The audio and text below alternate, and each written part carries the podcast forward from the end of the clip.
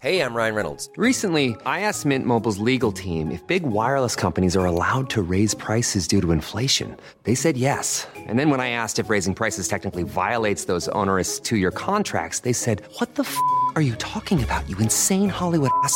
F- So to recap, we're cutting the price of Mint Unlimited from $30 a month to just $15 a month. Give it a try at mintmobile.com slash switch. $45 upfront for three months plus taxes and fees. Promo rate for new customers for limited time. Unlimited more than 40 gigabytes per month. Slows. Full terms at mintmobile.com.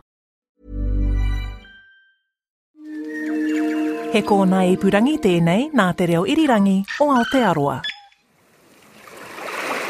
Ngā mihi nui. I'm Alison Ballance and welcome to this Our Changing World podcast from RNZ. Last week on the show we talked about the sunken continent Zealandia.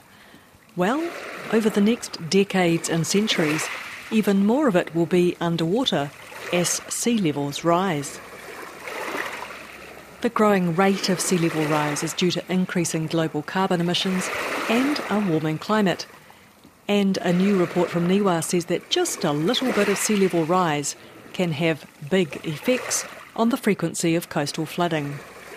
To find out more, I talk with two of the report's authors, Scott Stevens and Rob Bell.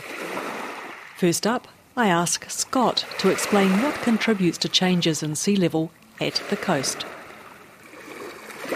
There's several things that cause the sea level to change, and the thing that controls most of our change on a day-to-day basis in New Zealand is the tide. So that causes changes in sea level of up to four metres in places down around Nelson, and smaller changes around Wellington, for example, of sort of one to one and a half metres.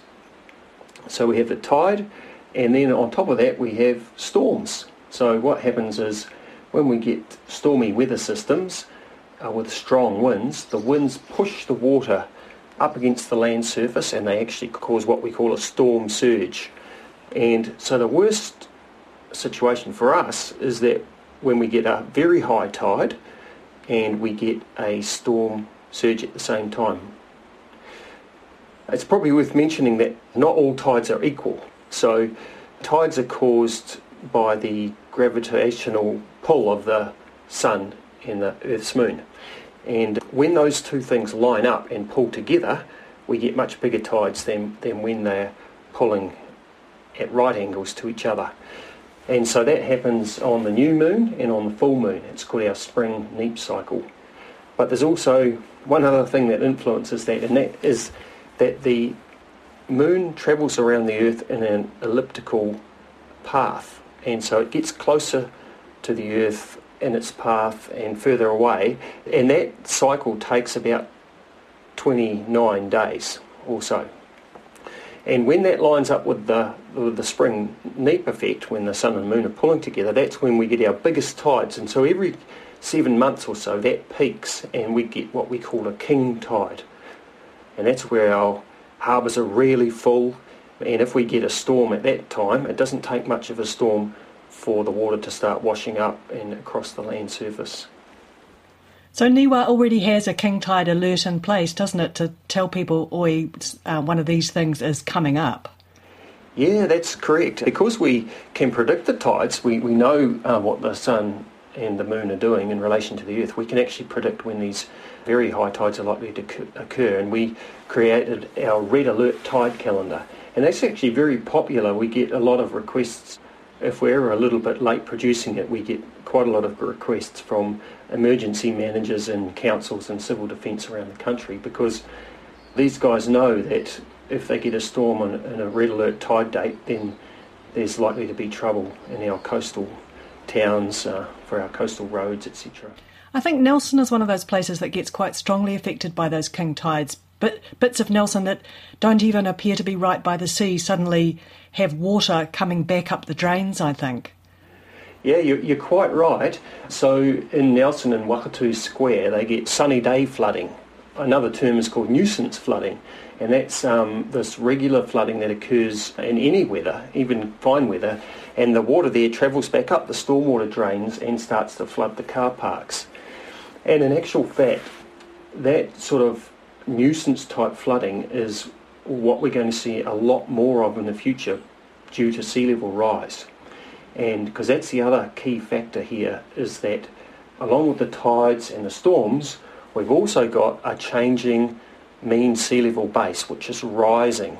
And so the tides and the storm surges are going to run up on top of that base and increasingly they're going to cause more frequent flooding and they're going to reach higher and higher and travel further inland. So that's not actually just a thing for the future. That's actually something we can observe and it's happening and it's happened. Um, so for example, in New Zealand, we've had an average of about 20 centimetres of sea level rise over the last century, and that is, is actually making a difference. We can see that in the number of sea levels that are reaching places like Wakatu Square in Nelson, and that's becoming increasingly flooded. Shoal Bay in Auckland is another one where the uh, water used to only flow across the culvert in the in the very highest sea levels. Now it flows across there quite rapidly and is starting to encroach onto the cricket fields and kill, kill the grass there. Those are the actual observable impacts of sea level rise that we have had in the past and which is continuing and will accelerate in the future. Now, tell me about the annual sea level cycle. Yeah, sure. So, another factor is that on an annual basis, the sea level is slightly higher or slightly lower depending on which time of year we are at, and that's because of the heating and cooling of the ocean. So in summer, the weather gets hot and that warms up the oceans, and people enjoy that because they like to go swimming. But that also causes the sea level to be slightly higher, about 5 to 10 centimetres higher. And then there is a bit of a lag because, you know, we get our hottest temperatures in January, but the sea level peaks in about May in most places around New Zealand. The reverse to that is that sea levels are actually lower in the late spring. It's not a big fluctuation. It's only about 10 centimetres or so. And yet, what's really surprising is that that has quite a strong control on when we observe our highest sea levels. Um, and that was a surprising finding of our work because uh, we know that tides and storm surges are the key things which cause flooding, so we were really surprised to see that this little small fluctuation made quite a difference in the number of events we were seeing where sea levels exceeded a high threshold. So this is about a number of things just coinciding. Uh, so nothing on its own is terrible, but if you stack them up on top of each other, the consequences suddenly become much more significant. Yes, that's absolutely right, and that's what it's about at the moment. It's, it's about we need these combinations of things to occur in order to get flooding events, and that was one of the motivations of our study was to set out to find out well what are these factors, and can we understand how they combine, and can we see patterns in the way these things are happening? Like, do they hit the same part of the country at the same time, or or do they occur close together? or is it certain times of the year where we're more vulnerable? So, for the study, you went back and looked at historic records. Tell me how far back you went and how how many events you found that you could you could look at and analyse. We have sea level records um, around New Zealand that go back to around about the year 1900. We've got a couple of uh, records from Auckland and Dunedin that go back that far at the ports. Uh, and then we've got a couple of other long records, uh, Lyttelton and Wellington, um, again in the ports, and a few others. Uh, we looked at 30 sea level records with an average length of, of around about 20 years, so the modern ones are, are quite small. So there's a few gaps in the record, but we could understand from that, we can, we can get a pretty good understanding of, of what's causing our highest sea levels. So what we did is we, we took out the long-term sea level trend, which is about 20 centimetres over the last century. So we took that trend away from our sea level records and then we looked at the highest sea level events and what made those up. So we looked for a sea level that would only be exceeded once on average about every five years. That was our threshold. And then we looked at the makeup of those events. And what did you find were the major contributors? Were that, was it the same contributors every time, or was it always a case that you had a number of things piling up on each other? Generally, always a number of things piling up on each other. Almost always a very high tide with a moderate storm surge. on the odd occasion, a, a slightly smaller but still high tide with a larger surge as well were the key things. But in terms of the timing, you know, when these things occur during the year, uh, the surprising finding was that the small annual sea level cycle made quite a big difference. And so we tended to see a lot more of these extreme sea level events occurring between January and May-ish and a lot fewer later in this in the spring, even though we get some quite stormy weather at that time. Gosh, that's interesting, isn't it? Yeah, yeah, really surprising. We were, we were quite surprised, but I guess the key conclusion from that is that these small changes in the background sea level make quite a big difference to the frequency of flooding events. So what it indicates is that there's really high sensitivity to that small amount of fluctuation. And so that's quite a red flag for sea level rise because we expect to see sea level rise of around 10 to 30 centimetres uh, between now and 2050. So that's only the lifetime of an average mortgage from now, house mortgage. So we expect to see a rise of around 20, 10 to 30 centimetres over that time. And that's going to make quite a big difference to the frequency of flooding events that we see around New Zealand in places like you know Wakatu Square in Nelson and Shoal Bay in Auckland, for example. So I guess one of the key messages arising out of that is that flooding from the sea is increasing in frequency already, and we can observe that that increase in frequency, and that it's going to increase rapidly as the sea level rise accelerates, and that it's actually not necessarily an end of the century thing. It's something that's coming and, and we'll start to see noticeable impacts over the lifetime of an average mortgage from now. Does the weather have anything to do with it? Whether it's a high pressure system or a low pressure system, does that exacerbate high tides? So the weather doesn't affect the tides, but the, what the weather does affect, of course, is, is, is the storm surges. So yeah, the weather's a really important component of our highest sea level events, and we, we did find some patterns in, in the types of weather events that, that produced large storm surges. On the northeast of the coast of the North Island, blocking high pressure systems were a key weather pattern. So what we have there is we have this big high pressure system that's just moved off to the east of New Zealand and it's sitting there, not going anywhere. And then we get a low pressure system that's, that's spinning down from the north of New Zealand and it comes up against this high pressure and it can't move across and so it, intensifies and deepens and so we get this these really intense cyclone systems and they push the water onshore um, and drive the sea level up. They also have um, quite low uh, barometric pressure and that allows sea level to rise too. So there's two factors there with the storms, the low barometric pressure and the strong winds.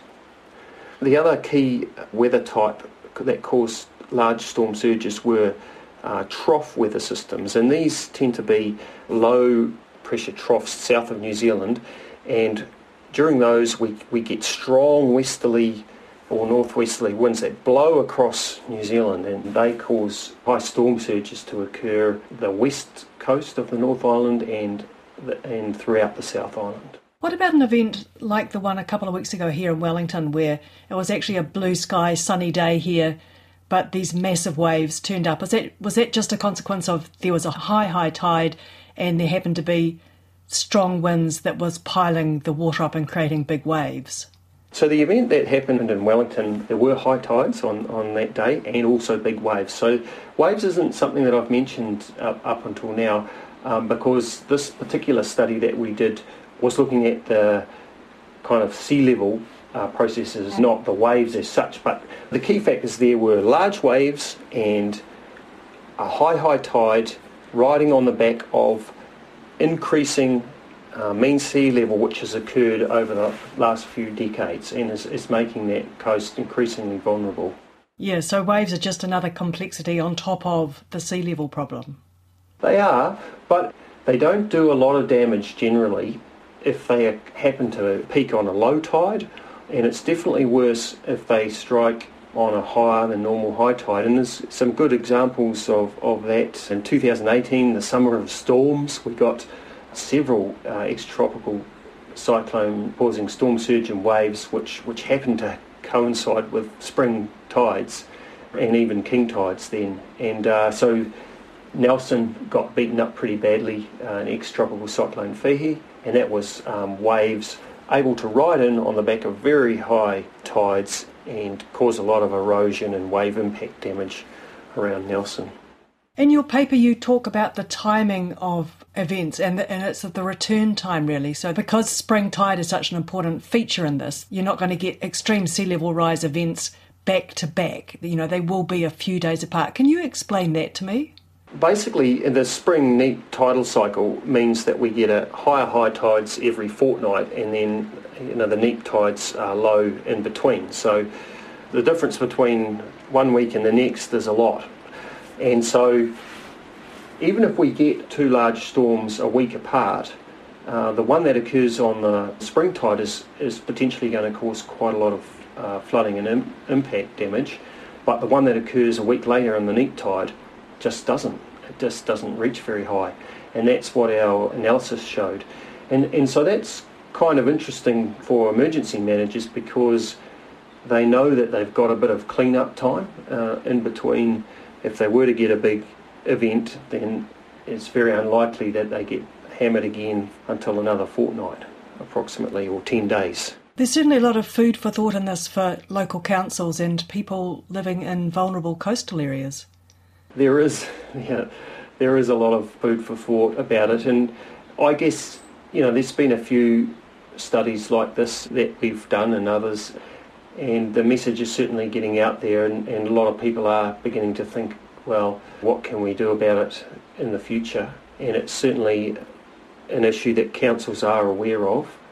You've touched on it already but the, the concerning thing is that we already know from past events that you get these extreme sea level events and as you said, it's only going to get worse because of the forecast sea level rise that we're going to get, not within the next century, but within the next decades. Yes, that's that's right, Alison. And it's true that um, sea level will continue to accelerate over centuries, though. So it's not going to stop because we've already burned enough carbon into the atmosphere that sea level will keep rising for the next few centuries.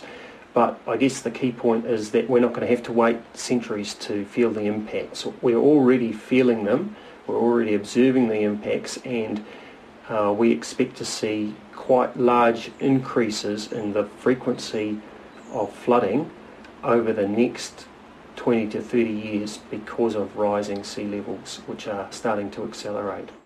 Kei te whakaronga mai koe ki tō tātou au horihori, hei hōtaka e pānaki tō tātou whānui. I'm Alison Ballance, and you're with Our Changing World on RNZ National.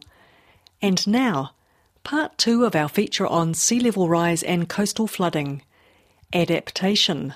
Kia ora, I'm Rob Bell. I'm the program leader for climate change impacts and adaptation at NIWA. So, my background is a coastal engineer, and so I work across NIWA research programs and also externally with stakeholders about the whole big systems wide issues around adaptation to climate change, particularly focused on the coast.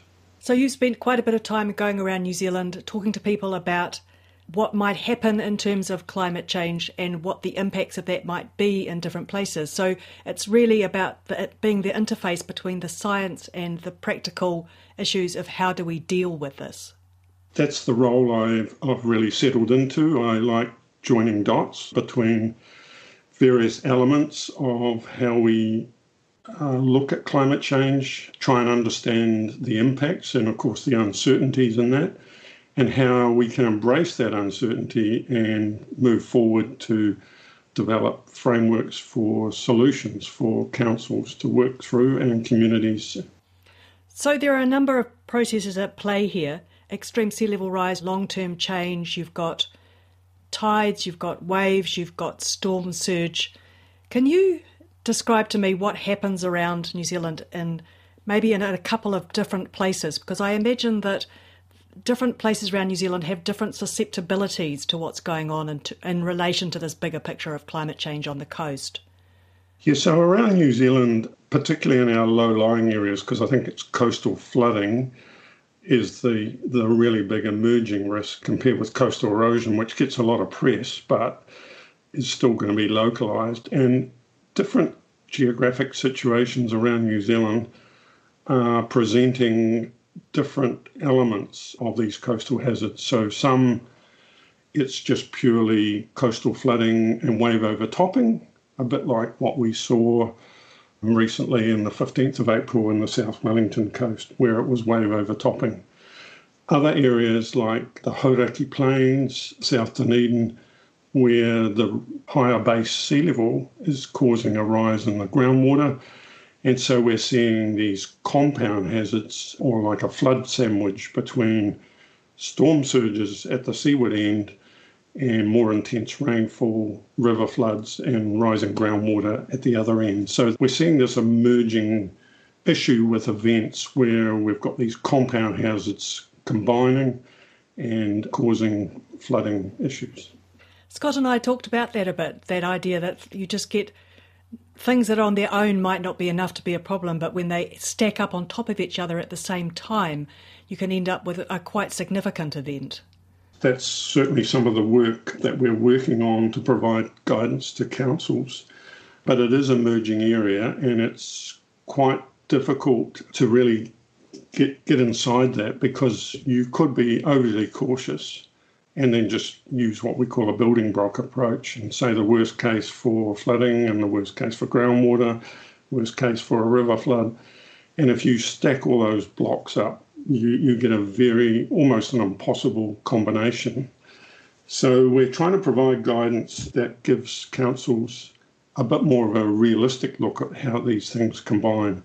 Because otherwise, we're going to end up with very over designed seawalls, rock walls, or whatever response councils are looking at, and we'll end up gold plating these at very high expense.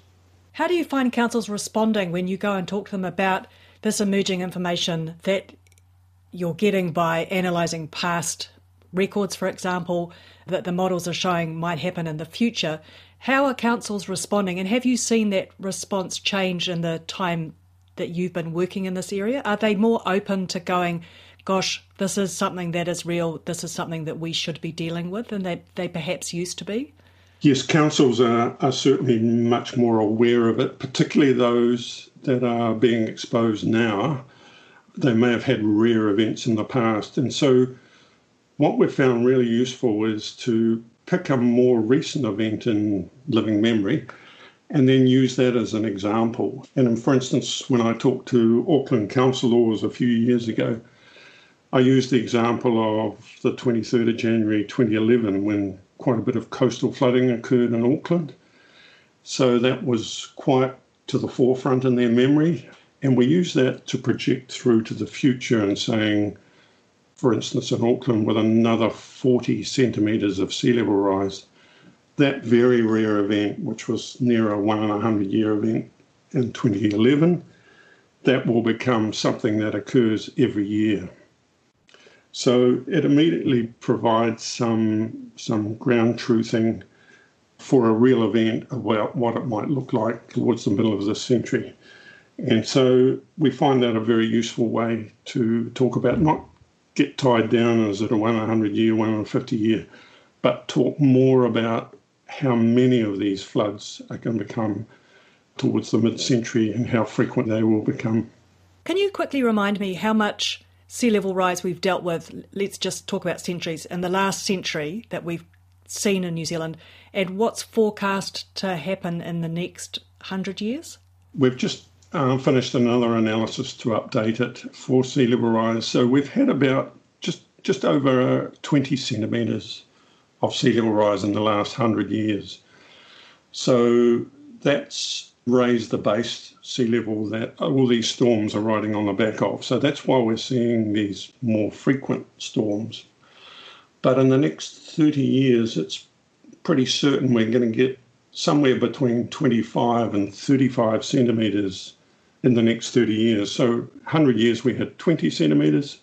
Next 30 years we're going to see 25 to 35. And then beyond that, we're going to see this widening uncertainty. We're going to have in 100 years' time somewhere between half a metre and 1.9 metres or towards 2 metres. And that really depends on how global emissions pan out and in particular how the polar ice sheets will respond to that warming. There's the big picture issue of how we should be responding to carbon emissions and uh, trying to minimise those. But at the same time, then each individual council is trying to deal with what is likely to happen in its area, which might be very specific to that area.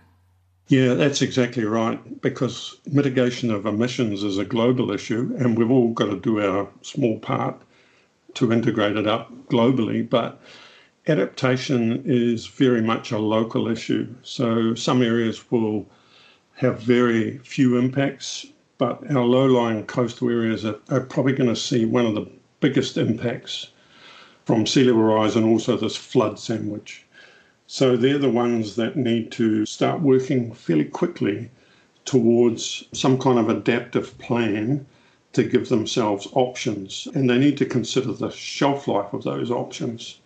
For instance, seawalls and rock revetments may tend to have fairly short shelf lives. They may only be sustainable in the next 20 or 30 years. So the, some of those communities will have to look at something like managed retreat, and indeed some of the communities we've been working with, such as in Hawke's Bay, have already seen the need that in 50 plus years they may need to retreat back from the coast in these low lying areas. That idea of managed retreat from the coast has certainly had its um, problems when councils, and I'm thinking Kapiti Coast a few years ago, try to start suggesting where the greatest risk is and how we need to move back. But people don't like hearing that. No, the word managed retreat, it is quite a loaded word. Sometimes people call it managed relocation. And I guess it needs to work with communities to take them on a journey, and that's indeed what we did working with the councils as a critical friend in their process. So it was the community groups working together, developing different pathways for different timeframes into the future, including managed retreat and seawalls were part of that mix as well in the short term. But it was really interesting to see, well, some of the community members want to keep managed retreat off the table but it was well facilitated that all options should remain on the table and work with those.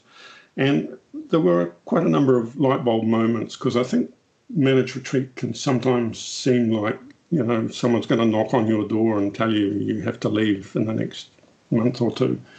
But this is a long term process, and so it could take decades in order for such a scheme to be put in place and allowing a community to work with and imagine or reimagine their future. So there are some positives in that, and it's taking them on a journey rather than something that's going to happen, you know, next year or so on. And you've touched on it already, but there are different timeframes in this. So local communities do need to be planning for what can we do within the next decade as opposed to what are we doing in the next 50 years. So you need to deal with the here and now as well as plan for this continuing change over the, the coming decades. Yeah, so that's what we bedded down in the new uh, central government guidance for councils to work within the coast, and it's called Adaptive Pathways Planning. It's dynamic in the sense that the councils working together with community groups and stakeholders in iwi and hapu can sit down and say, well, in the short term, maybe we need to buy time and we can have this kind of option but we need to work to analyse that and say, well, that's a short shelf life for that option, maybe a seawall. So, what are some of the other pathways that get us through to the next hundred years? So, there'll be a mix of those pathways. It's a bit like tracks in a forest. You've got multiple dividing tracks, and some of them will rejoin the main track again if you go down that route, uh, for instance, a seawall, and you may have to come back to a more long lasting option. So it's guidance to provide a way of looking at different options into the future. But the key is not to lock ourselves in in our communities to a particular option. For instance, a seawall, if you decide that's what we're going to have for the next 100, 200 years, it could become very expensive you lose your beach. There's no public access in the long run. So we don't want to lock ourselves into a particular option. So this provides a bit of flexibility and guidance for allowing councils to plan right through to 100 years plus.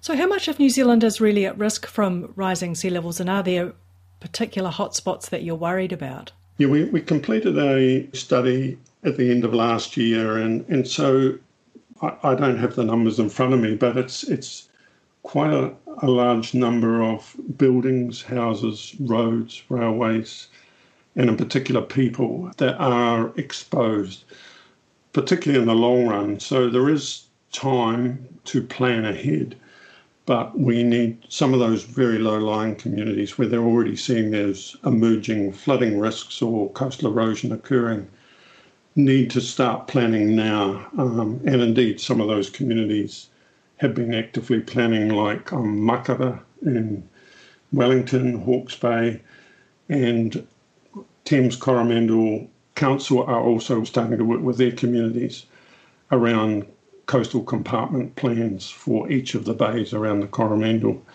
So work is being done and is underway to address particularly those low-lying areas. Thanks, Rob. Rob Bell is from Niwa, as is Scott Stephens. I'm Alison Ballance. and this Our Changing World podcast from RNZ first aired on the 14th of May 2020. You can listen again and read the web feature at our webpage, rnz.co.nz slash Our Changing World. The feature contains links to reports mentioned in the interviews, as well as other related research from the Deep South National Science Challenge and the Resilience to Nature's Challenges National Science Challenge. Why not sign up for our free weekly email newsletter? The link is at the bottom of the web page. On the way down the page, you'll notice that the show has a very large library of past episodes which will keep you entertained for days, if that's something you'd like. That website again, rnz.co.nz slash Our Changing World. RNZ Our Changing World is also on your favourite podcast app. If you'd like to get in touch or follow along, we're on Facebook and Twitter at RNZ Science. Many thanks for your company. Stay safe and catch you next time. Mā te Botox Cosmetic, out of botulinum toxin A, FDA approved for over 20 years. So, talk to your specialist to see if Botox Cosmetic is right for you. For full prescribing information, including boxed warning, visit BotoxCosmetic.com or call 877-351-0300. Remember to ask for Botox Cosmetic by name. To see for yourself and learn more, visit BotoxCosmetic.com. That's BotoxCosmetic.com.